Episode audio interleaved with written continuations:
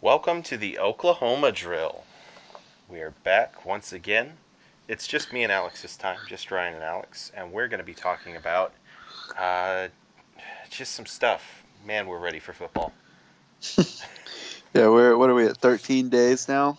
Yeah, September 1st, that's the day. Yeah, I feel like this off season, you know, as I've gotten older, I've become more and more patient with how I've handled off seasons. hmm But the one constant throughout the whole thing is that the last two weeks are brutal, man. Yeah. Like, Well, no matter how patient I am leading up to it, I just can't even handle the last Yeah. two weeks. Well, it's like absolutely nothing. Like the NFL preseason is like the only sporting happening right now. I guess I guess the Premier League has started, but Yeah, oh yeah. Don't hate on the Prem. no. But we're about like Which- we're about to hit the international break though, so that's gonna be done. Yeah, yeah. Well, it, and one of us doesn't have a team in the Prem right Okay. now. Hey, look, undefeated so far in the championship, so we'll see how that goes. All right. Now that we've gotten that out of the way, um, what are we talking about today, Alex? Um, so been been some, been a few things happen over the last few few days since we last talked. I think the first thing that we should talk about, since um, we are so kind of heavily focused on recruiting, is um, Rivals kind of updated their rankings, and um, as most of you know, Rivals is kind of the primary site that we use to like kind of gauge ratings and Mhm. you know, I know that for me, like I value their rankings over every other service.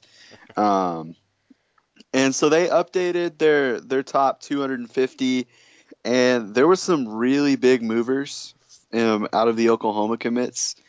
Mhm. Um, it was so I, it probably starts with Theo Wease, who moved up a spot from the number three position into the number two, and that's just overall in the country. Yeah. He's the number two player in the country. And my only beef with him being number two is that the guy that's number one is a guy that he kind of lit up at a camp like multiple times. Yeah. And so I'm not that's not really adding up to me. Like I'm not saying I think the OE should absolutely be the number one player because I mean for all I know there might be a guy lower that I like more, but I don't know how you can have a guy in Derek Stingley who got lit up by Theo Wease multiple times rated ahead of him. But you know, Yeah. I wasn't in the room when they decided this. Um, moving on from Theo Wease, the next guy on the list is our favorite quarterback commit, Spencer Rattler. He's great. Um, obviously, we are we are humongous Spencer Rattler fans. He's been a five star in our hearts for about a year now, Yeah, um, he's- since he's he a- committed.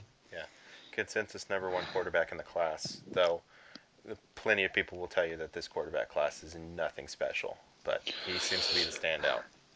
Yeah, I yeah for sure. Um, you know, again, we say this every time we talk about Spencer Rattler. If you haven't watched his high school highlights, Just do it. Do, just do yourself a favor.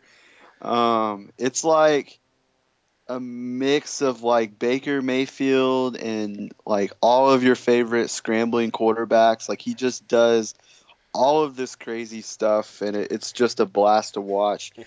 Um, You will get a kick out of this, Alex. The other day I was talking to my brother about Spencer Rattler, and he so Mhm. he uh, he he asked me, so is he kind of like a Pat Mahomes type? Oh yeah. hey, I love. Hey, I've made that comparison before. Yeah. I've made it before.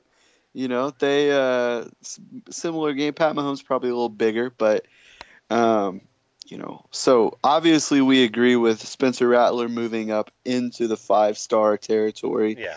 Um, and like obviously he made this move because he lit up just pretty much every camp he was at. He won the Elite Eleven. Um, he went to I think it was the opening and was the best quarterback there at the opening and just you know that this time of year that's how these guys are moving up. All of these guys that moved up are guys that went to these camp events against other elite players and they just played really well.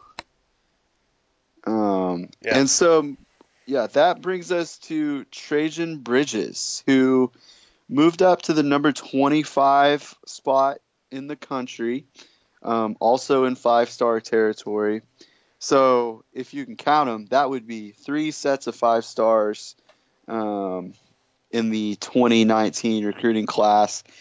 And I should have done this beforehand, but I do not know the. I think the last time that happened was 2008 Hmm. um, when OU had three five stars. There is no need to go back and look at who those guys are because every single one of them were busts.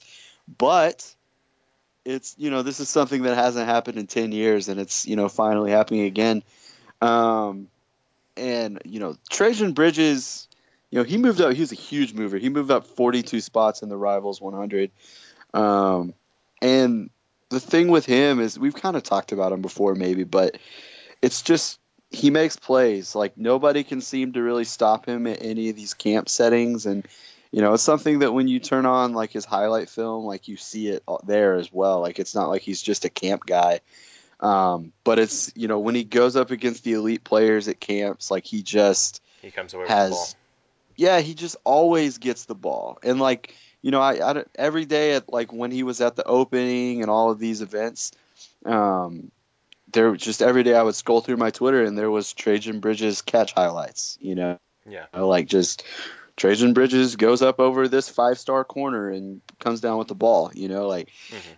He's not the he's not the physically imposing guy that Theo Wease is, which is why he's not the number two player in the country. But he, as far as hands and just his ability to get open, like he's really second to none in this class. Yeah. Yeah. I think that he's a really exciting prospect, as is Theo Wease. As are they together, by the way, which is what they will be um, when they play Oh, in this yeah. football team. Yeah, well, and the thing is too is like there's an we have another wide receiver that's committed in this group, and he's a guy, um, R.J. Henderson. He's Mhm. down at number 34, and that I mean again number 34 in the country overall. hmm Um, and I say down at 34 because this is a guy that used to be a five star.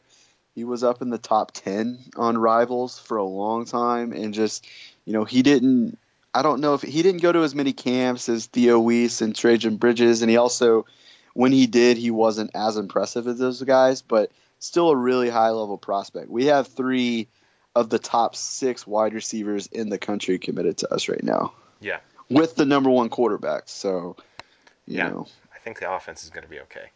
Yeah, you know, it seems like things are going all right on the offensive side.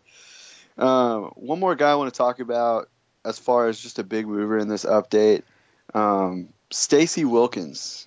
This guy moved up 135 spots in the Rivals ranking system. He's up to number 56.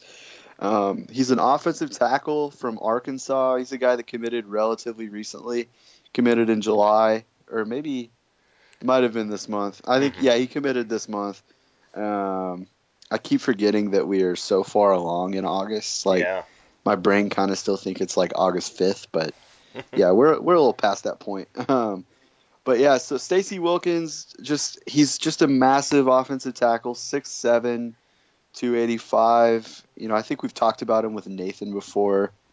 Um, but just a really just high level prospect that went to these camps again.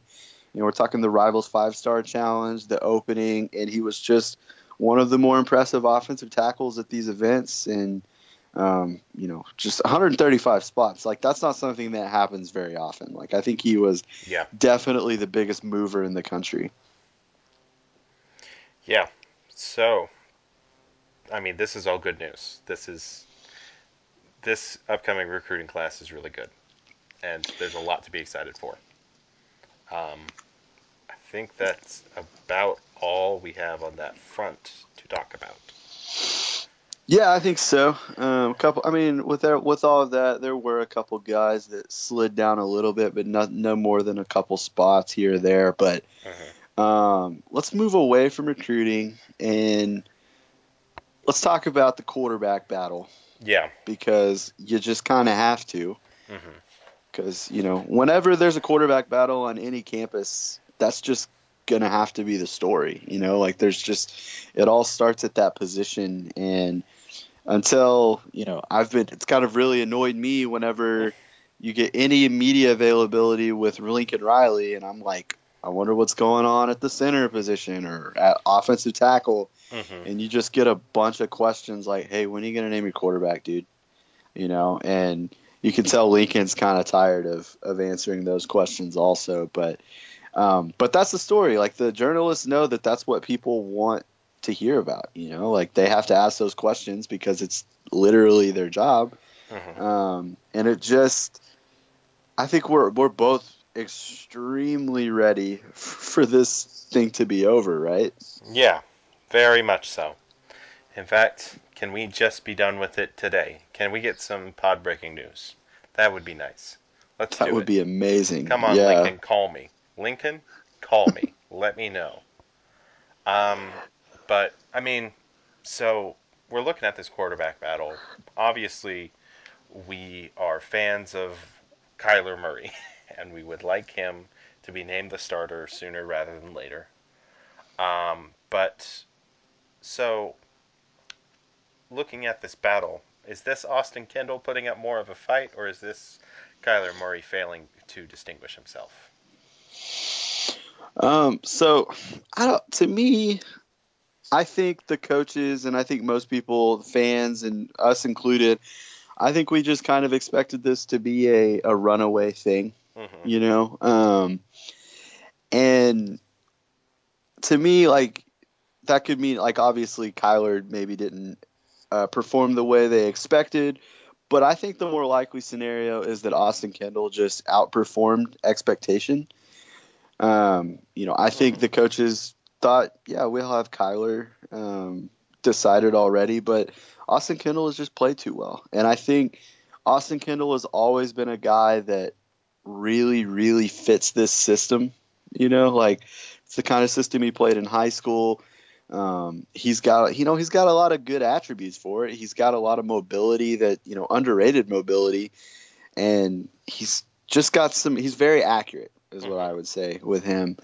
And so, why maybe while he doesn't have the big playability of a Kyler Murray, you know, he has the ability to just move the offense down the field in a pretty efficient manner. Yeah. Um, and I think that that's probably the more likely situation that we have right now. Yeah, I agree. I think it's important to remember that Austin Kendall was also a really highly rated recruit. Like we're not talking about a scrub that who and Kyler just can't distinguish himself because you know this isn't a situation where I think that Kyler is playing poorly. Um, it's it's just Austin Kendall's actually a pretty good quarterback, though we won't feel that way if he wins this job. I think we will find a way to feel negative about the fact that he beat out Kyler Murray for a starting position. Yeah, I mean, I've been, I think I've probably been one of the more vocal haters of, of Austin Kendall. And uh, the fact that it's kind of drug out this long has, I've kind of warmed up to him a little bit, I would say. Like, Mhm. I've, you know, I don't know. Like, it, it's not a situation where I think I would never be able to get over him being the starter. I Mhm. still definitely want Kyler to be the guy. Um, and but what I was gonna I was gonna come back to the idea of Kyler not playing as well as they expected. And what kind of puts my mind at ease is that if you look at what is best for this program, you know, moving forward, um, I think you could argue that it's better for Austin Kendall to be the quarterback, right? Because he's going to be here for, you know, two more years. Yeah. You know, like with Kyler, it's a one year deal and done. So if it were like a super close race and Austin Kendall was just as good as Kyler, I don't. I think they would probably pick Austin Kendall. You know, Yeah. like I think that you, they have kind of an added reason to pick a guy like that over a guy that well he's you know worth four point eight million dollars and he's going to be gone in a year. You Yeah. know what I mean? Yeah. So I don't know. Just that the fact that fact makes me makes me think that you know if they still go with Kyler Murray, that Kyler Murray probably played just fine in camp. You know, and he's I'm still just as excited to see him play as I ever was. You know. Yeah. I think that's a reasonable take on the situation. All right, Reasonable takes. That's what that's what we have here reasonable takes on the Oklahoma drill. We have never Except lied for- on this program. Yeah. reasonable, except for when I will complain about neck rolls or whatever. um, which I kind of looked. I went back and looked at some of the pictures, and it looked better than I thought. I don't know. I think just the picture I had seen primarily, um, I wasn't a big fan of it. But like from a side angle, I was like, okay, that looks kind of cool. So Yeah. I don't know. I might be warming up to the neck roll on Kenneth Murray. so, yeah. So I think the last thing we will, you know, not a not a ton to talk about. You know, like there's, you know, I mean, we could talk about some of the horrible things going on in college football, but I'd rather not. But- Yeah. Just suffice it to say that yeah, this sport has a dark underbelly, and you Mhm. if you forget about that, then you are doing so by sticking your head in the sand. Oh yeah, for sure. Um, but we, I thought we would close with just we'll give our Big Twelve rankings. You know, Yeah. we're gonna we're gonna rank the Big Twelve teams. You know, going into the year. Um, you know, I think we've done this is we've done we did this at least last year. So, Mhm. um, and I think the uh, the takes might become a little more uh, lukewarm gonna as we gonna, as we go through here. we're gonna turn the dial a little bit. It's gonna happen. Yeah, we'll turn it up to around a seven or eight maybe. hmm Um, so I think what we'll do is we'll just start. I want you to go first, and we're just gonna go back and forth. We'll go ten to one, back and forth. hmm Um, I think we both have the same number ten, but We you can go do. ahead. Last year we didn't actually, but um, if you'll That's recall, right. I actually picked Tech in tenth. I was wrong. Uh, number ten is Kansas. Um, I was. I don't want to say I was high on Kansas last year because that's not true. I had them ninth, but um, you know, I suggested that their program had a defined future that they were aiming for, and they appeared to be not on track, but moving moving in that direction, and that was not the case. Um, and it's frankly astonishing that um, Beaty still has a job, and uh, they're going to be the worst team in the conference again. So they have a good defense. Um, we'll see Yeah, they have some like strangely they have some good players, like especially in the front seven, yeah, and they still have Hasan defense. We cannot we cannot miss this. they Hasan Hasan defense, defense. still we can't plays stand for for Hasan Kansas. defense anymore, though, because he tried to hurt Baker. He did. He did try to hurt Baker, but his name is also still Hasan defense. You're right. I don't know. I'm a little. right. It's I'm, I'm. It's a tough situation It's a for for me. It's yeah, conundrum. Yeah. I had honestly forgotten that that was him until you said that. wow. Yeah. Dang it, Hasan. yeah. Okay. Who's your number ten?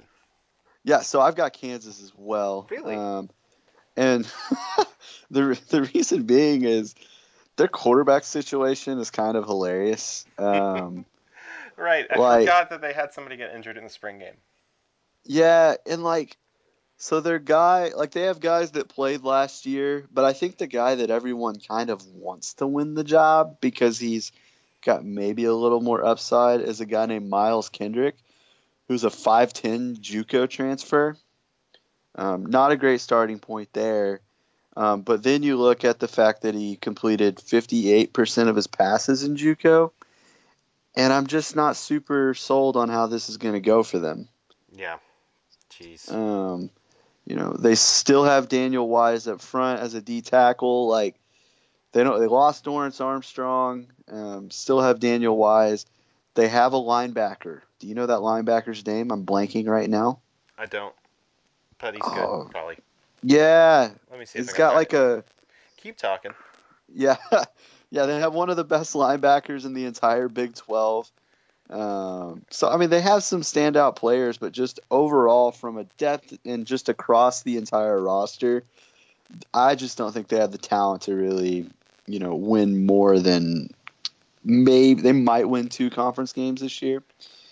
Um, You're talking about. Are you talking about uh, Joe Dineen? that is absolutely who I'm talking about. Yeah. Yep, Joe Dineen, one of the best linebackers in the Big 12. I will say with Kansas, and we probably shouldn't spend this much time on Kansas. Um, there is a scenario in which Kansas opens up 4 0. So it's like they start with Nicholls State, um, which you know you, they're probably going to win that game. Yeah, didn't They're Nicholls, projected to win the game. Did Nicholls State upset somebody recently? Yeah, they they didn't upset, but they played close with Auburn. I think. Oh, right. Okay. Well, they played close with an SEC team. I can't remember exactly which one, but they Yeah. were close in one of those games. hmm Um, and it might have been Clemson. I don't know. I don't know. I'm bl- blanking on it, but, But anyways, they were- Kansas has an 82% win probability. They do, they do. And then at Central Michigan, Central Michigan's a really bad football team, and they've got they're I mean they're not favored to win this game. Um, they're actually. Well, they actually are favored. They're only favored by a point, is It's what a- I meant to say. Sorry, it's basically a toss up. Yeah.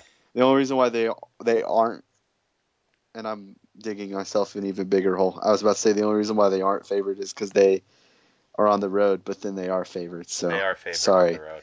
I'm just done. Yeah. So Do you want to take it from here? Sure. So from there, they play Rutgers, which is a tremendously bad team, but it is a Power Five team, and thus Kansas is not favored.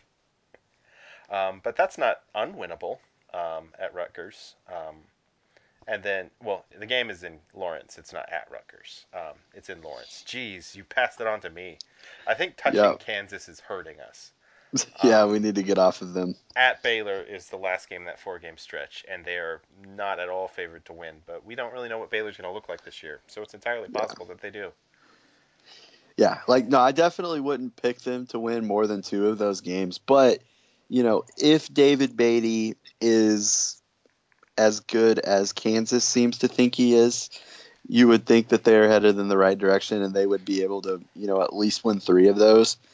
Um, so we'll we'll see. We might have to talk to our kids about a an undefeated Kansas four games into the year, but I I kind I, I still kind of doubt it.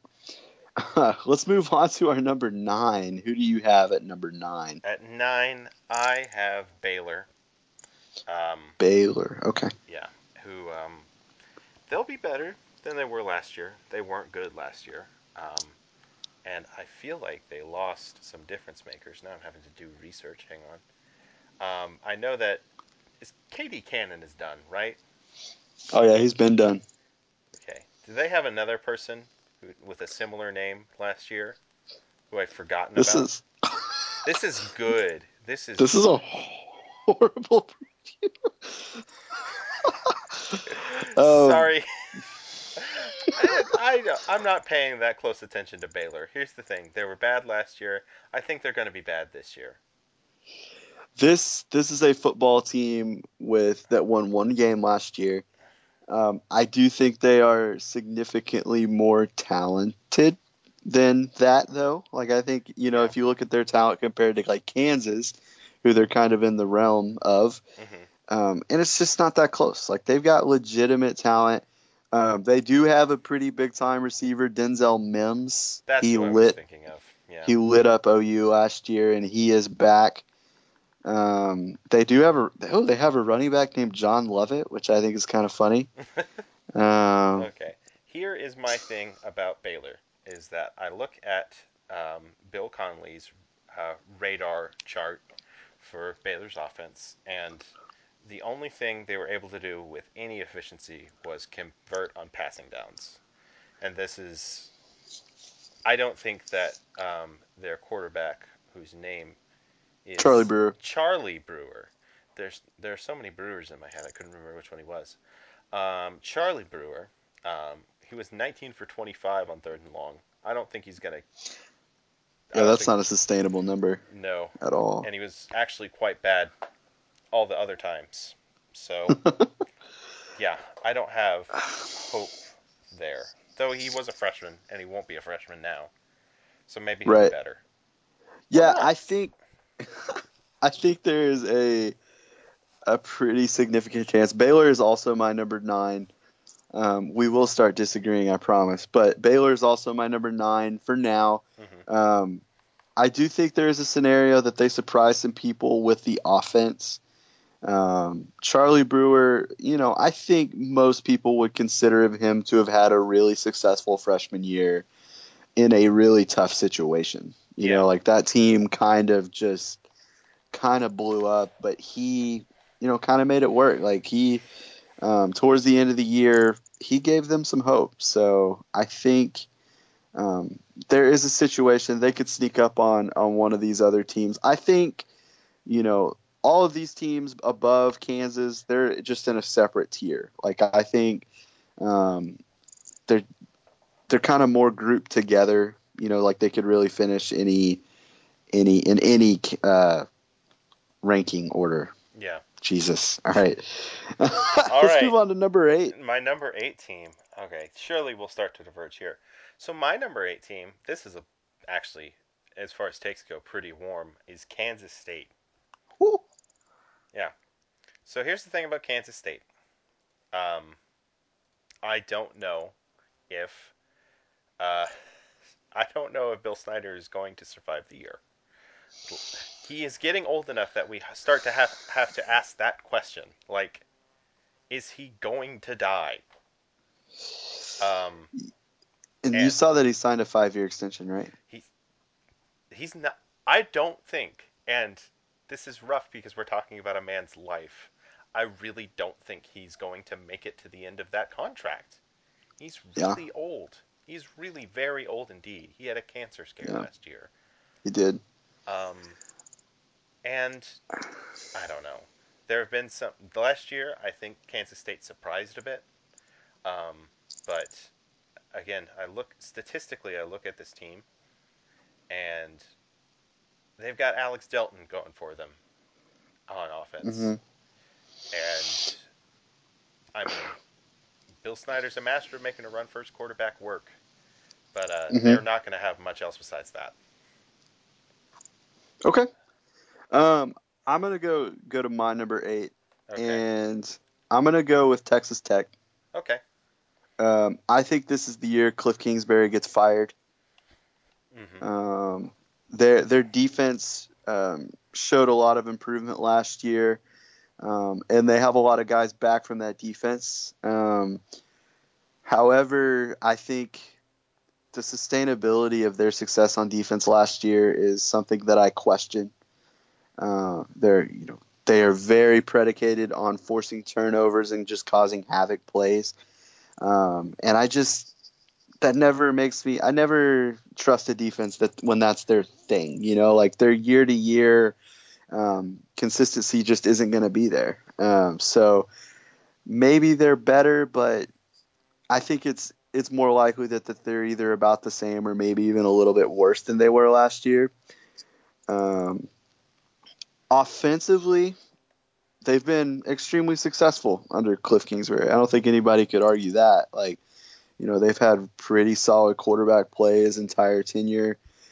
Um, I don't know who the heck's starting at quarterback this year for them.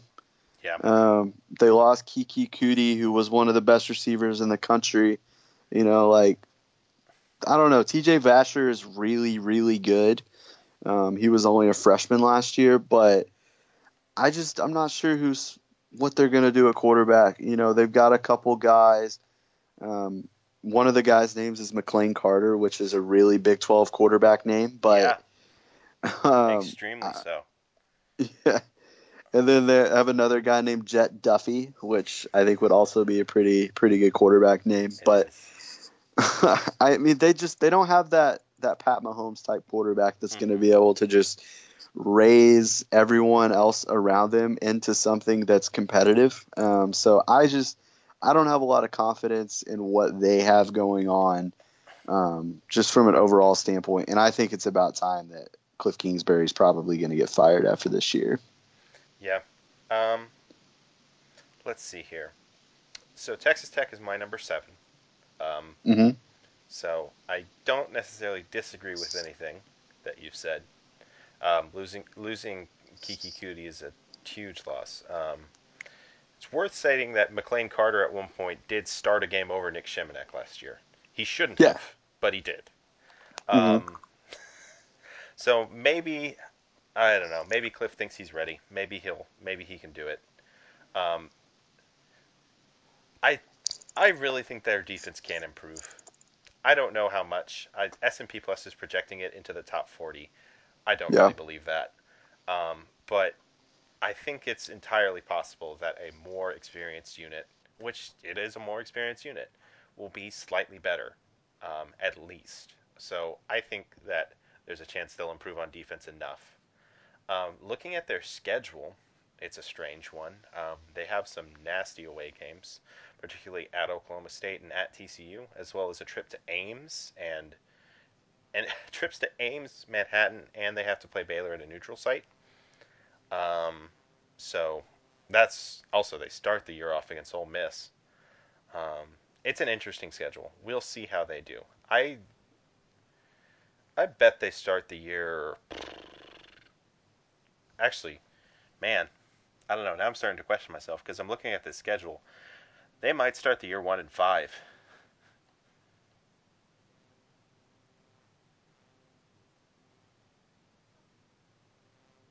Alex. Oh, sorry. I was I had muted myself. Good. Dang. Yeah. Very. We're just going through going through all the things for a podcast tonight. Um, so two, you know, I think two and four, one and five is probably what they're looking at from the starting point. Yeah. Do they, Um, and at that point, you know, no, they're they're gonna lose. They're gonna lose to TCU at home or TCU yeah, or on the road. Yeah. Yeah. So you're looking at at best two and five in the first 6 Mhm. or in the first seven. No. Three and four in the first Three and seven. four, three and four at best. Yeah. Yeah, in the first I think that's probably right. Um, do they fire him at that point? If he, if, Uh, I don't know. I think you might might let him finish the year. Um, but one one thing with their schedule also is that you know you mentioned the road games they have, but they also have to play Oklahoma at home, and like that's better than going on the road at OU. But you're probably going to lose that game either way. So yeah, it kind of just it, you know it kind of adds to the fact that their schedule is is just really tough. Um, I don't know. I don't see, and then you know they go to Kansas State to end the year. You know, Yeah. like that's this is not an easy schedule, and I don't know. I just I'm not sure how equipped they are to be able to handle the rigors of this entire schedule. You know, if they're non-conference, if their non-conference was more manageable, like they could legitimately be one and two coming out of the non-con, and that's not going to be a good place for them. If they were coming in like they had three, even if they were just cupcakes, and but they were ha- they were coming in really confident into conference play, I would feel better about them from that standpoint. But the fact that you know probably you know two and one is probably what they're looking at at best Mhm. in that non-conference schedule. You know, um, you know, I'm not really optimistic in how in how they're going to be coming in um, for that slate in the conference. yeah. Don't think they're a bowl team. Um, yeah, I think. Yeah, Yeah, I think if they make a bowl, Cliff gets another year because that would be a pretty absolutely. Yeah. that'd be a pretty impressive uh, accomplishment. Mhm. Um, so let's move on. Uh, you said Tech was your number seven, right? Yeah. Who's your seven? So my number seven, I'm gonna go with uh, with Iowa State. Okay. Um, and I I like Iowa State. Um, I like what Matt Campbell's been able to do up there. hmm But there's one thing that just re- has remained throughout the entire history of Iowa State football.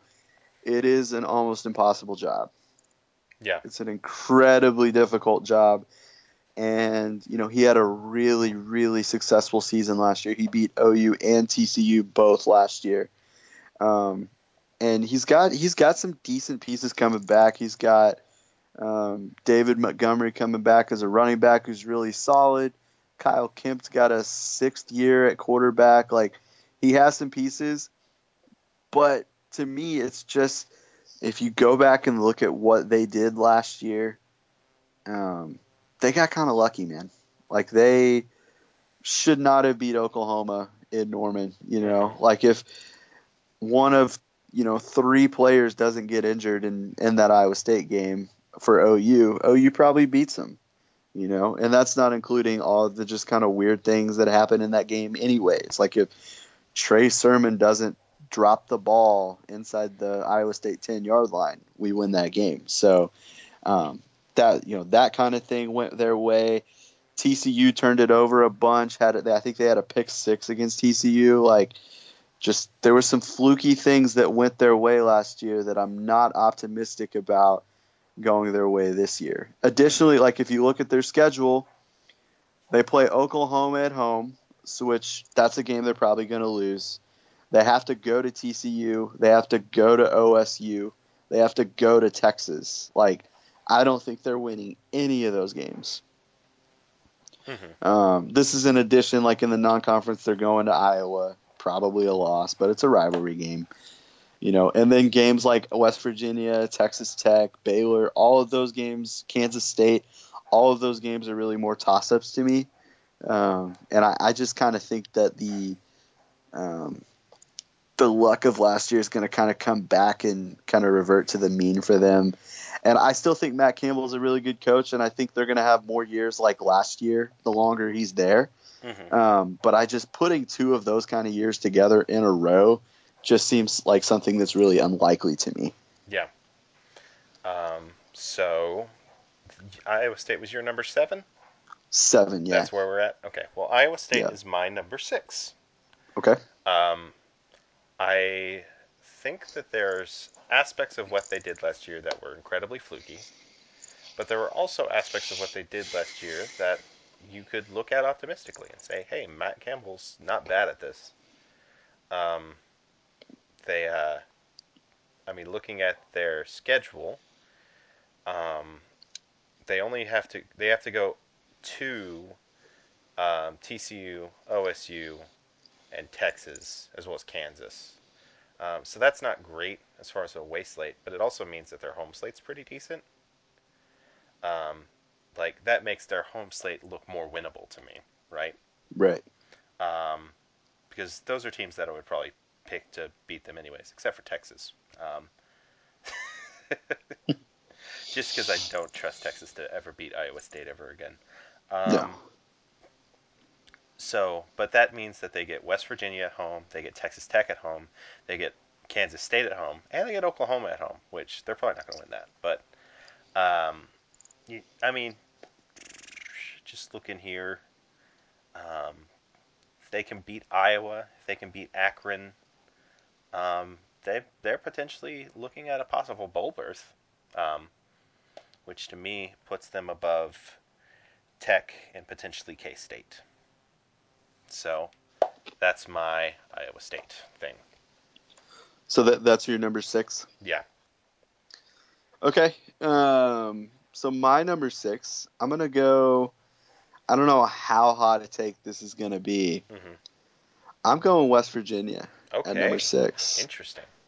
Um, now West Virginia is a team that nationally is is pretty highly thought of. Um, Mhm. They they have a really really good quarterback. Will Grier is great. Like Mhm. he was, you know, one of the best quarterbacks in the Big 12 last year. Um, and we obviously saw what how important he was to them when he went out Yeah. um, with that dislocated finger. Um, however, I my thing with West Virginia is I don't think that they have ever been really cut out to compete at the Big 12 level. hmm Um, like they, you know, maybe like 2016 was their best team. Um, they probably from an overall talent standpoint. Every other year, I'm kind of like they seem like a G5 team playing in a big in the Big 12. You know, like they, They, just don't have. Kansas once. They did. They just they don't have the depth. I don't think to really be able to make it through their entire schedule. Mhm. And I think that's going to be even compounded this year by the fact that they have to play Tennessee, and Tennessee is not going to be by any means a good football team this year. Like they're definitely going through one of the biggest rebuilds in the country, but Mhm. Tennessee is a really talented football team. They're a team full of guys that are physically imposing that are going to, Yeah. you know, you West Virginia could potentially lose some guys in that game just from a physical standpoint. Um, so that's not great. They also have to go to NC State, which NC State's really good. Like, I mean, I've you know they're not a team you pay a lot attention of attention to because Yeah. They're in the ACC and there's really only two teams that you need to worry about in that conference. hmm Um, but they were really good last year. Now they You're lost a lot of Pitt and guys Wake to Forest. Yeah, right. Pitt and Wake Forest are they're the, the powerhouses. Um, but NC State lost a lot of guys to the NFL draft, but they also, I mean, there's just a really well put together program. Like their coach Dave Doeren is he's a guy that was offered multiple coaching jobs in this last coaching cycle. He's doing a really good great job at NC State. Um, and then schedule concerns like to me playing Oklahoma at home is not you know for this kind of team a good thing. Uh, now they could certainly beat OU at home, but the chances are, you know, 24% according to Bill Connelly. Yeah. So um, I don't look at that as a positive for them because you know they're probably losing that game either way. Um, they have to go to Texas Tech, which favors Tech in that situation. They have to go to Iowa State. hmm They have to go to Texas and Oklahoma State. Like, and additionally, they have to play. You know, TCU's coming there, and TCU usually beats them. So, Yeah. I don't know, man. Like, I, I'm not very optimistic on West Virginia's chances. Their defense is uh, projected to be the number 96 defense, and their offense is only projected 17th. And to overcome a 96th ranked defense, you need a really elite offense, and Mhm. 17th is just not good enough for that. Yeah. I'm looking at this West Virginia schedule. Um, and man, does that season finisher with Oklahoma seem like really bad news for them. Because, I mean, you know, the highest ranked team that they'll be playing, and they play them at the end of the year um, with the last bye week was like five weeks ago at that point. They, Mhm. um, if they have depth issues, they're going to have capital D depth issues in that game. Yeah. Well, and just to add on to that is, you know, depth issues. Their last four games are against the four most talented teams in the Big 12. Yeah. They go at Texas, TCU, at Oklahoma State, and Oklahoma. Mhm. Like, legitimately, that's the most, the four most talented teams in the conference, and those are they have all of those stacked in a row. Yeah. You know, like I just, I don't think that they're going to be able to close the season strongly. Um, you know, I, I kind of came into this kind of like, well, West Virginia at six is going to be my hot take. Um, and I don't really feel like it's hot. I just think it's like a reasonable take at this point. Just Yeah. kind of, you know, evaluating everything. Jeez. Like I like Will Grier, but man, he's going to have to be a freaking superhero to like get them into the top echelon of the Big 12 Yeah. this year. Man, now I am going to sound like an absurd optimist. Um, because this is this is a point well made. Um, and we'll come back to it when we get to West Virginia on my list. So put a pin on that. Pin in that. Yeah. My number six is Texas. Um, Okay. So honestly, this is a little bit because I'm a hater. Honest, like I'm just being honest. I, I really will not believe in Texas until I see it. It's a talented team, obviously, but I don't think they found the quarterback. I think that Sam Ehlinger will probably end up winning the job, which is going to end up being terrible for them, um, because this But is also the, really entertaining. Let's be- hilarious. let's be it's going to be yeah. amazing. This is my thing about Sam Ehlinger. He's like if Tim Tebow didn't know how to win. Like Yeah. like Tim Tebow minus all of the intangible spirit and heart that made him capable of piloting that unstoppable Death Star of NFL talent to a national championship. Yep. Um, yeah, Sam Ehlinger, that's just very. You see it in the way he plays. You see it in him rolling out and being gutsy and all that stuff. What you don't see it in is the way he does things like um, throw the ball to the other team in the end zone at the end of a game uh, for no reason, for no discernible reason, as, such as uh, Sam Ehlinger did against Oklahoma State last year. You don't see him throw the ball out of bounds on fourth down like he did against Oklahoma last year. You don't see him throw the ball directly to a defensive back while you are being tackled like you saw him do against West Virginia last year. Sam Ehlinger makes some of the worst football decisions of any player I've ever seen. And if he wins this starting job, it's going to cost Texas probably three games at least. Um, and I say this believing that he probably will because I do still think he's better than Shane Buechele.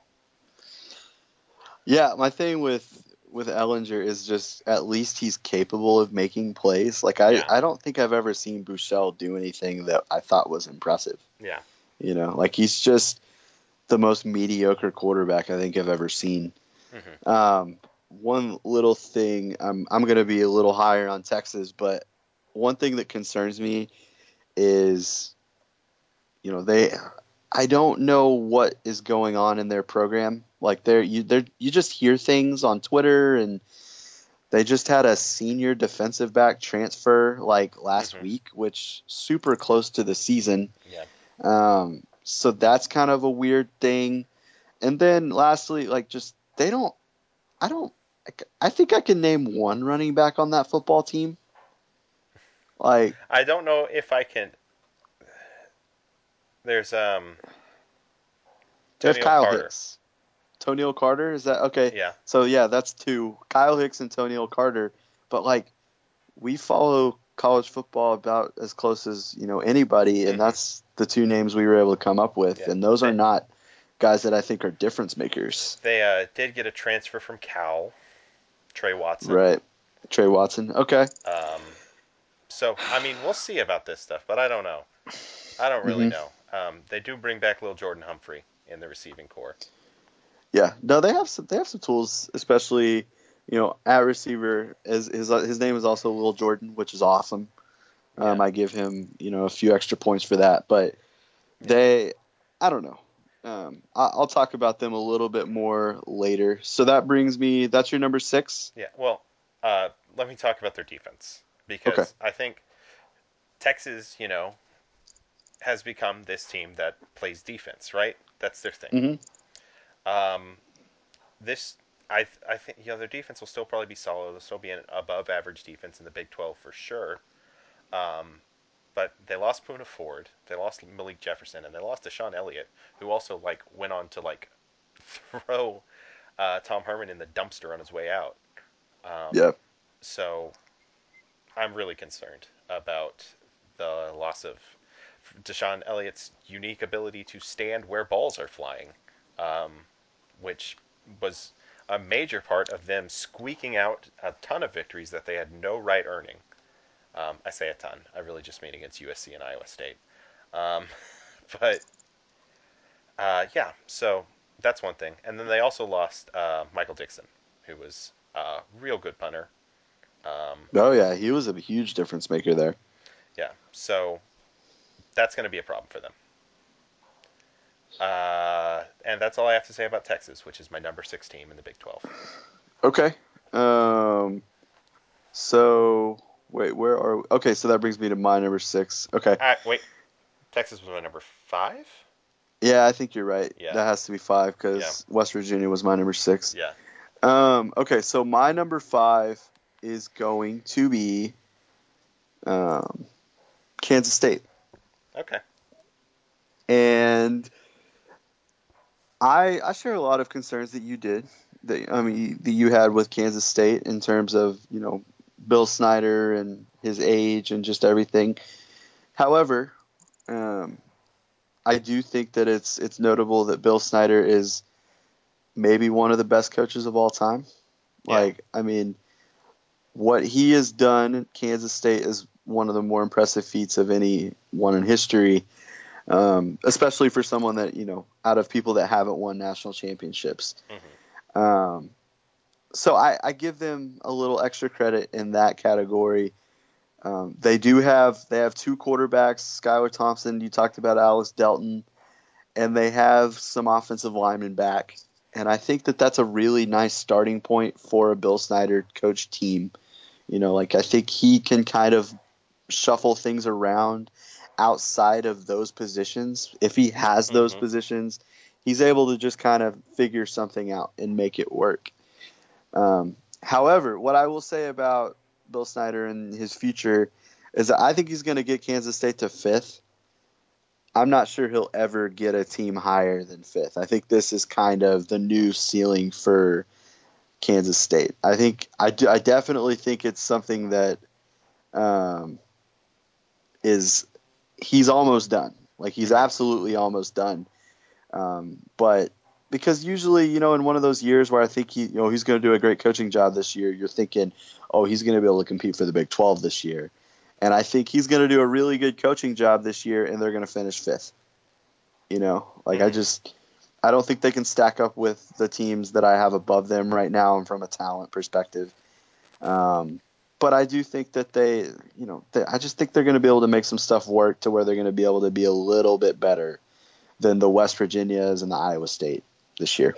Yeah, I think it's certainly possible. Um, and man, are these close teams close together. Um, Oh yeah, uh, so no, I definitely think that that's entirely possible. So yeah. I think I think sorry one. I think a good thing we could do, and again we were planning on the podcast, but maybe we could break these teams into tiers when we're done. yeah, I think that would be a good a good idea. yeah. so let's go let's go to your number four, My number four is Oklahoma State. Oklahoma State. Okay. Oklahoma State, who is without a quarterback at the moment. It's an interesting situation they're in um, because it's been a little while since they were like a genuine unknown at quarterback, right? Yeah. Well, I mean, they have a quarterback. He's just not a. He's a fifth year senior. Like Taylor Cornelius is going to be their quarterback, Yeah, and he's just he's a guy who's been there for five years, and he's finally getting his opportunity. So, um, it'll be interesting to see how that goes. But yeah. um, go ahead, uh, keep going. It's just one of those things where, you know, it's, when's the last time we didn't know what Oklahoma State's quarterback was going to look like? Yeah, it's been pretty set in stone since you know Mason Rudolph because he won that job midway through his freshman year, and then it was just he was just the guy. Yeah, Um, so I don't know. Maybe I think I could certainly see a situation where because they have a really talented guy in Spencer Sanders that Mhm. um, is a true freshman, and I think I could see a situation if Taylor Cornelius doesn't work out that they try out Spencer Sanders in a very Mason Rudolph type way. So. Um, but, I'm, I'm going to leave the rest of my Oklahoma State takes for when I talk about them. So they lose James Washington. They lose Marcell Ateman. Yep. Two of the best receivers in the conference last year. They're both gone. They retain Uh-huh. Justice Hill for sure. Mhm. Um, but I just wonder where the rest of the offensive production is going to come from. Um, and then on the defensive side of the game, uh, you know, it's just I don't I don't really know at this point. Oklahoma State and defense is a complicated situation in general. Um, Mhm. Yeah, I don't know. To me, they are. I don't know. I think we've maybe reached the top of a tier with them. I don't Okay. know. We'll see. All right. Um, so I'll go to my number four, hmm and I'm going to go with Texas Okay. at four. Okay. Um, so I'm a, I'm a little bit higher on Texas than you are, hmm um, obviously. Um, my thing with them is just I I always favor teams that have talent, and that's just they they have it. Like they they have talent across the board better than anyone else in this com in this conference other than Oklahoma. Mhm. You know, and in some places they are more talented than Oklahoma. Um, and I, I think that's pretty significant. You know, I think at receiver, you know, you talked about um, Jordan Humphrey. Um, they still have guys like John Burt and Devin Duvernay who have shown that they can be good football players before. Yeah. Like they haven't been consistent with it, you know, whether that's due to poor quarterback play or just that they're not quite what they were cracked up to be as recruits. Um, but they have ability. You know, I think that's important. Collin Johnson, I mean, two years ago, Collin Johnson was like a legitimate guy that I was scared of. hmm You know, he's like a six six receiver that, you know, just hasn't been able to put again like the consistency uh, that you would look for. Defensively, I'm you know you mentioned all the players they lost, and I think that's completely valid. Um, but they still bring back a lot, man. Like they still have um, a guy like you know look at, at linebacker Gary Johnson. You know Breckyn Hager looks goofy as hell, but he isn't terrible. Like he's a pretty good player, you know, pass rusher. Um, you know, their defensive line recruiting's been all right over the past couple years. It kind of was lacking last year, but before that was okay. Um, So I don't know. I'm a little. I, I just. I'm gonna go with the talent here, and Yeah. you know, I really, really look forward to all of the situations in which um, Sam Ehlinger is gonna find to lose games. Yeah. Like I, I'm excited by that, um, but I, I do think that they're gonna be able to to go through this schedule, and I think their schedule sets up pretty well. You know, they have to play USC at home in the non-conference, but they get TCU at home. Obviously, they get they don't have to go to OU. It's on a neutral site. Um, you know, TCU at home is a big one. They go to Oklahoma State. They go to Tech and Kansas. Like, that's a really manageable conference schedule. You know, at Kansas State's another one. They're going to lose at Kansas State because that's just what they do. Yeah. Um, but I think that um, they're, I think they're going to be all right. I think seven, eight wins is probably what they're looking at this year. Um, one thing I have to say about Texas is that I look at Breckyn Hager and I look at Dylan Osetkowski off of their basketball team, and I just wonder if Texas has one of these guys on every athletic team. It's possible. Yeah, I don't. I'm not really into following Texas baseball or Texas golf or anything, Do but it have, wouldn't like, surprise me. Scrappy, kind of dirty, long-haired white guys just everywhere. Yeah, Yeah, Well. that's the Matthew McConaughey effect, is what I've described. that's that's probably it. Yeah. Um, okay. Did you see him talking about the ambiance on both sides of the ball? I did not. He um, some somebody interviewed Matthew McConaughey about Texas football because that's what Matthew McConaughey exists for. Um, and he was just talking about how you get the sense, the ambiance on both sides of the ball is just, it's really there. It's really different. Wow. And I was just like, I mean, I'm so excited for Texas and their new ambient defense. Um, wow. Yeah. So that was your number four. What? Real quick. Yeah. How unbearable is it going to be to live in, have to live in a world if Texas beats USC and starts three and zero? Oh no! Like how how back they will be in the Texas top going to five. They will be in the top five. Top five, you think? Okay. Yeah, because um, I don't. I mean, they're USC is not, you know, definitely going to win that game. You know, I think they're going to be probably starting a true freshman at quarterback. You know, so Mhm. I don't think that that's a, a for sure loss for Texas. You know. Yeah, that's a But I- forty-six fifty-four game according to S and P Plus right now. Oh wow. Yeah.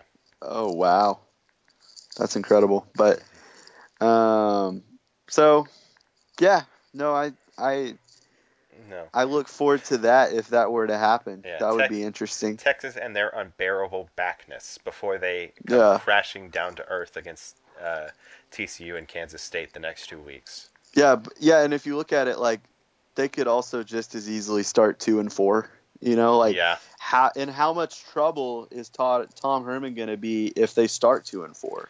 like okay, no, they're not going to lose to Maryland because Maryland is. I don't even know if Maryland is going to field a football program this year, given all the horrible stuff going on there right now. Um, Yeah. But it's not entirely out of the question. It's not impossible for them to start one and four. It's not impossible. 1 and 5, you mean? One and five, potentially one Yeah. and seven. Yeah. No, I think, but like, yeah, how how hot is the seat going to be for Tom Herman if they are two and four going into that Baylor game on the 13th? Um, Like, I don't know. Like, it's going to be bad down there. Yeah. I think, yeah, no, that's nasty. Um, okay, that's Texas for you. um, so my number three is, and this is fun, West Virginia. There we Um, go. Yeah, there's There it is. there's suddenly this is the hot take. I think everything Alex said about West Virginia's lack of depth is absolutely true. It's absolutely concerning, but it is impossible to know how it's going to affect them.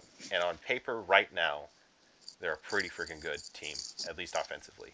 Will Grier with another year to mature and gain even more experience.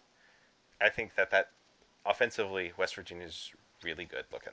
Um, we'll see about the defense. That's my that's my take on West Virginia. Injuries will take their toll, and this will look foolishly optimistic. But at the moment, on paper, they've got a really good offense. Yeah, no, I think there's certainly a situation where if they go three and zero in the non-conference, like it's going to look really good for them. They're going to be ranked pretty high, Mhm. um, and at that point, the injuries might not have you know really taken a toll on them yet. So, um, I think that'll be interesting to to kind of monitor. And honestly, they could start the year eight and zero. You know, like if you look at their first eight games, their four toughest games are their last four games. Yeah. So, and it would be really kind of interesting if they're eight 0 going into that. Um, Yeah. Who would they be I wouldn't- for that first game? I'm looking here. At At- Texas. oh, that'd be fun.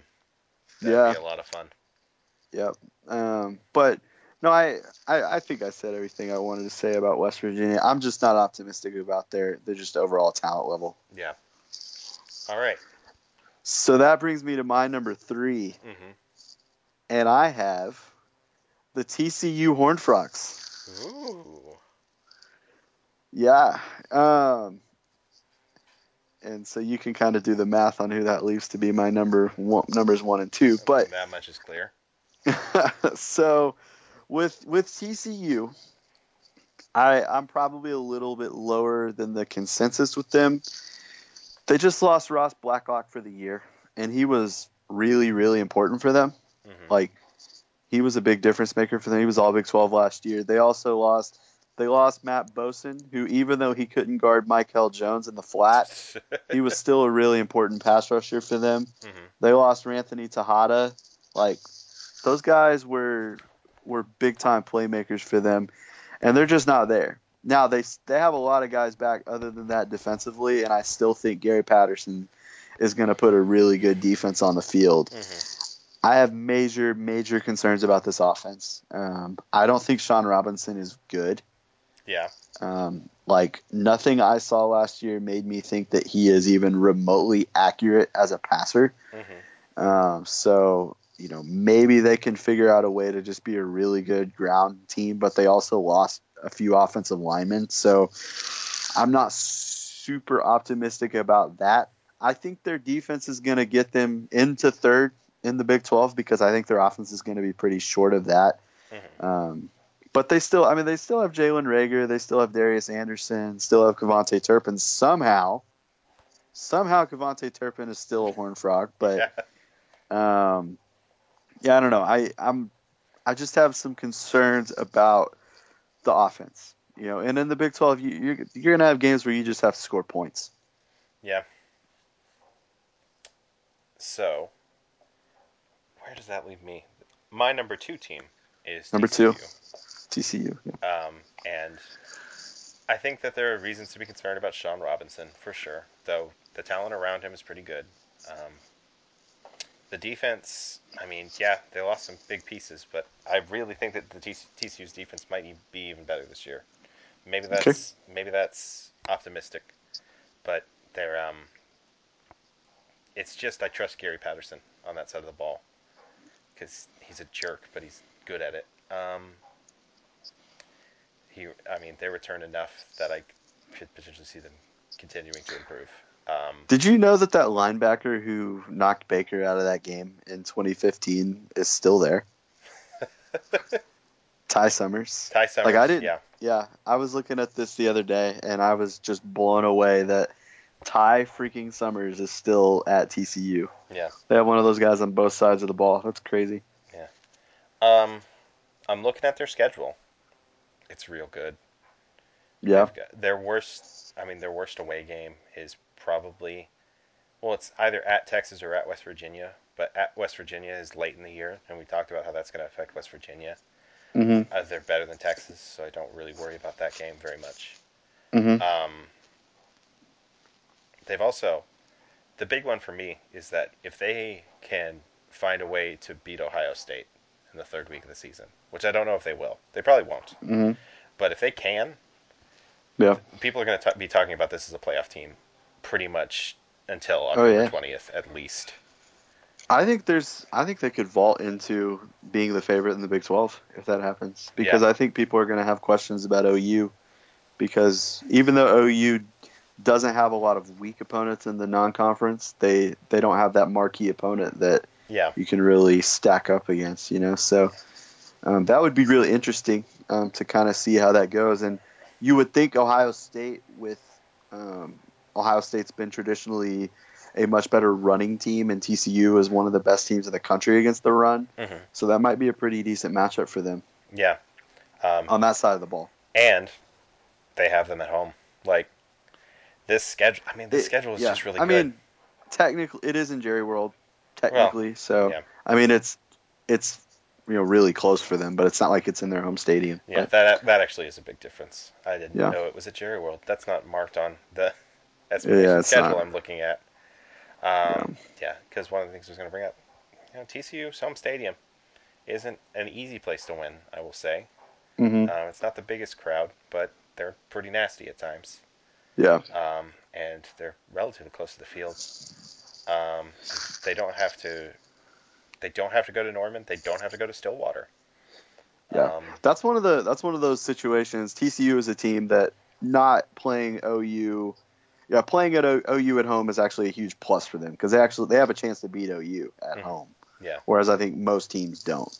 yeah, but like they don't have to go to Lubbock. They don't have to go to Ames. Yeah, they don't have to. Go Yeah, their Manhattan. schedule's good. Yeah, Their got a- schedule's good. they've got a nice schedule. To me, that's to me that's the thing with them. Is their schedule. Yeah. Yeah, no, I, I, I like that. Um, so that brings me to my number two. hmm and as an Oklahoma State Cowboy, Oh, this is where this is where it comes out. I uh, Somebody started grad school. Yeah, so for all of you guys unaware, I uh, I start grad school at OSU tomorrow, um, which was one of the most unlikely things to ever happen to me. But um, so as an Oklahoma State Cowboy, I've got a I've got I've got a bone to pick with you, man. Oh yeah. Um, I don't like what I was hearing about my boy Taylor Cornelius. Um, I've heard really, really positive things about Taylor. No, my boy, I really need you to get more outraged in defense of a person whose last name is Cornelius.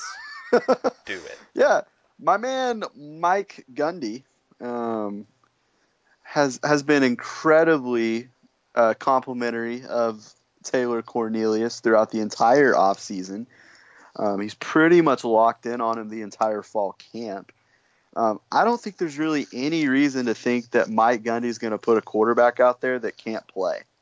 You know, like he always finds at least one guy, and if it's not Taylor Cornelius, maybe it's Spencer Sanders, maybe it's the transfer from Hawaii. I think it's reasonable to think that they're going to put a good quarterback on the field, or at least a you know a game manager type, a Clint Chelf type, if you will. Mhm. Um, now, you're talking about the receivers they lost. Let me let me fill you on who they got coming back. All right, this was we cannot forget the best receiving corps in the country last year. I don't think those those people down in Norman, them Sooners, I don't think they can say anything to the contrary. Um, and let's just let's let's take a look at who they've got coming back. Um, I'm going to start with Tyron Johnson, and if you don't remember, I remember Tyron Johnson blowing right by Jordan Thomas, any cornerback OU had last year. And the only reason why he didn't score the game-winning touchdown is because that trash quarterback Mason Rudolph overthrew him. Taylor Cornelius would never.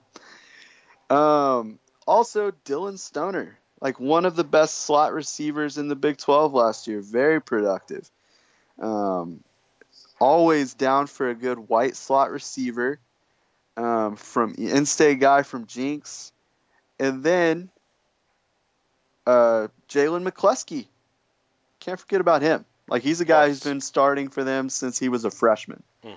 Like Jalen McCleskey is a legitimate dynamic threat, and that's that's three. That's three really good receivers. You know, I don't think you're going anywhere else in the Big 12, and I don't think I think those three receivers stack up against anyone else's top three, if I'm being honest. Um, and then defensively, um, I remember a guy named Calvin Bundage just making Orlando Brown look like the NFL bust that he's gonna be this year. Um, didn't he sack? I think he sacked Baker Mayfield three times in a row. Like I don't know, man. I I think OSU is going to surprise some people this year. I really do. Um, and if I can come down from my ridiculous overselling of the OSU Cowboys now, um, obviously I don't mean anything I said in, about the negative against OU, as this is an OU football podcast. Um, I didn't even mention Justice Hill. I mean, who was legitimately, you know, him or Rodney Anderson are the best running back in this conference. There's really no doubt about it. Um, and he's a guy that, you know, he's coming back for his junior year. I, you know, he's definitely going to go for over a thousand yards if he stays healthy. Um, but I don't know. I just, I don't know. I think OSU is one of the more consistent football programs in the Big 12.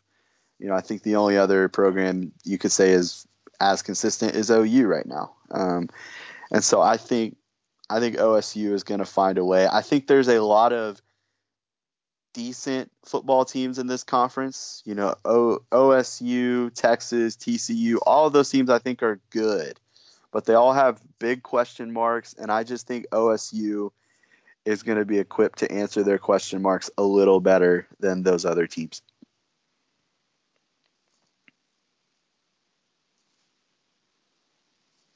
You there?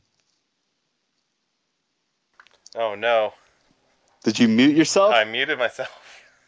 Oh no. Oh no, we It- both did it. Oh god.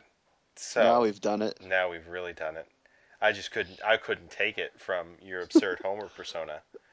Which, if you would, if you could dip back into that, um, tell me what you think about the fact that um, among running backs with at least 250 carries, Justice Hill was fifth worst in marginal efficiency. Um, all I can say is put on the film from Bedlam last year, my dude.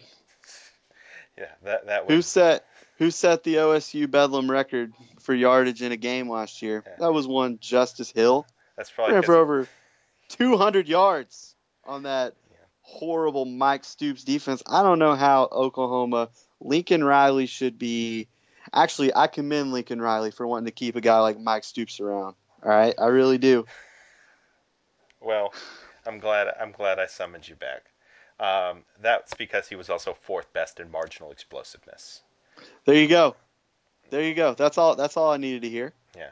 Justice Hill, best running back in the country.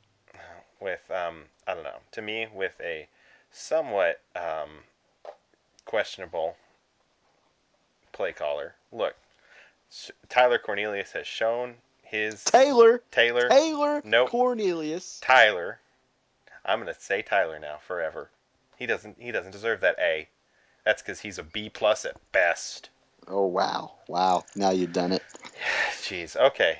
This can't be the podcast. Um, No, I, I think this could be a, a bit a bit that we do now that I'm an Oklahoma State Cowboy. this is We could have a week. Oh, I think I can foresee this weekly Oklahoma State updates. We'll have like a five minute segment so I can go into what I'm seeing from my beloved Cowboys. Yeah, I think that's actually good. Well, Yeah. like, we're doing more planning on the podcast. Um, Yep, we are. This is good. This is good podcasting. Yeah. All right, so I think that's gonna that's gonna take us to our number one. Yeah, which is the same in both ends. So Yeah. let's talk a little bit about the Oklahoma Sooners, the subject of this podcast. Yeah, um, which I mean, there's not a lot that we didn't cover in the last pod or the last three podcasts, but yeah, the reason I mean, OU's the most talented team in the conference. They have won three Big 12 titles in a row. Um, I think the best argument for OU not winning the conference this year is a teams don't win four conference championships in a row very often. yeah, Um, my counter argument to that is teams don't win three conference championships in a row very often. Um, and OU did that easily last year. Um, and also their their schedule is is a little hairy at times. Like they've got they have to go to TCU, they have to go to West Virginia. They obviously always have the Texas game in Dallas. Um, you know they go to Ames too. They go to Lubbock. Like none of those games are games other than maybe TCU that I think you can really feel good about them maybe losing. yeah. Um, but you know that that would be the argument to me is that they're their schedule is tougher than TCU's. Let's say in the conference at least. Yeah, I agree. Um, but I mean, it's the team's going to be really good this year. Mhm. I, and the uh, the non-con is kind of a pain. Let's talk about that a little bit. Um, Yeah. so Florida Atlantic was scheduled as a cupcake opponent. Turns out that they're coached by Lane Kiffin now. Um, so that's an annoying thing. UCLA is a Power Five marquee name that we should have been heavily favored against, but now they're coached by Chip Kelly. Um, Yep. In week four, we have to play Army. yeah. Yeah. I I'm actually the game that I am I feel the most comfortable with is UCLA out of all three of those. And it's not that I think I'm I, that I think we'll lose to Army or anything, but I just don't want to have to play them. You know, Yeah. like just their style makes me uncomfortable. Like I'm worried like five guys are going to lose their knees in that game. Yeah. Like that's really what I what I mean with that, but And it would be one Um, thing if we were playing like Kansas State the next week, right. because like prep for those two styles of offense are roughly similar. Um, Mhm. But we're going to have to go into that Army game having coming coming back from Ames. Right. That's going to be such a pain. Um, yeah. Yeah, it it's not going to be um, super ideal. And then Florida Atlantic, like they were really good last year. Yeah. You know, like they won ten games last year. Like they they won a conference championship. They they have a lot of guys coming back too. So it's not like we can go into that game and just play however and win No. that game easily. Like we have to play well. They're projected to be the 31st best team in the country, according to S&P Plus. Yeah, no, that's wild. Yeah. That is wild. Um, they might have Chris Robison starting at quarterback. I really hope they do. I think that would help That would, OU. be, that would be amazing. I would love that so much. Please, Lane, do it for us.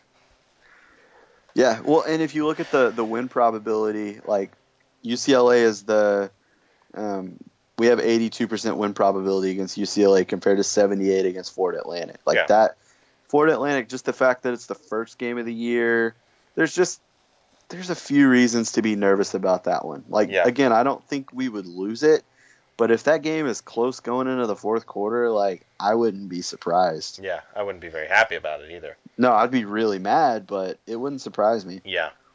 Um, so, yeah, that's the non-con. It sucks. Um, hmm going our away schedule to me it's not terrible but it is like we Mhm. picked all of the voodoo spots and threw them in one place Right? Yeah. um, because we have to go to ames we have to go to lubbock we have to go to morgantown and we also have to play uh, you know at tcu which is um, a place that has been really frustrating recently Right. Yeah, no, this is definitely our hard year in terms of road games at Yeah. this point. You know, back when, you know, let's say in 2015 when we had to go to Baylor and Oklahoma State, that was probably the harder set of road games. But Mhm. at this point, with where Baylor is, like, and the fact that we just always beat OSU, yeah um, sorry to my beloved Pokes, but um, it, yeah, this is definitely the harder group of road games in conference. Mhm. And just the fact that, like, you know, obviously we love the OU Texas game. We don't want it to change venues. Like, it's great. But the fact that we never get to play that game at home is a disadvantage. You know, like Yeah. it really is. But, you know, at least we don't have to play them on the road. You know, it kind of gives and takes. But, you know, it it's just like an added thing. Mm-hmm. yeah so that's the oklahoma sooners sitting at number one Again. Yep. And just like their uh, S&P Plus projection, we're again projected the number one offense and the number 49 defense. And I think, you know, I would like to see a little higher on defense, but if you told me that's how it ends up this year, I wouldn't be super upset with it. no You know, like I think that's pretty reasonable. Yeah. And the thing about the number one on the offense is that there could be massive regression on offense, and it could still be true. Yeah. Last yeah, year's no. offense was insane. I can't stop saying that. Um, Oh yeah, for sure. Okay, does that is that where we need to end this podcast? We got you know we we ran uh, our pretty standard length. Um, I got to be an OSU fan for a little bit, which is fun. mhm. Um, looking forward to doing that more. as we move on. Yeah. I think what I'm going to do now is that in the next podcast, I'm going to defend OSU's recruiting ranking. I'm going to tell you why it's actually a good thing that they are where they are in the recruiting rankings. Well, you know, you know, Mike doesn't pay any attention to that. He just gets the guys he needs. Yeah. Yep. Yep. Yep. All right. So, do you want to you want to close this thing out? Sure. All right. Thank you so much for listening to the Oklahoma drill. Um, I forget how many weeks we have left. Is it two more weeks and then we have football? Yeah, like just under two. It was two weeks from yesterday. Right. So And technically, technically the season starts this weekend. There are going to be college football games this weekend. yeah. So we can maybe talk about those, and as well as give you our thoughts on Florida Atlantic in more depth the next time you hear from us. Um, you can follow the podcast on iTunes, the Google Play Store, or on Podbean. Um, follow us on Twitter at Oklahoma underscore drill or at RWMaxi and at Alex P. Purdy. Um, and thanks so much for listening, and we'll see you next week.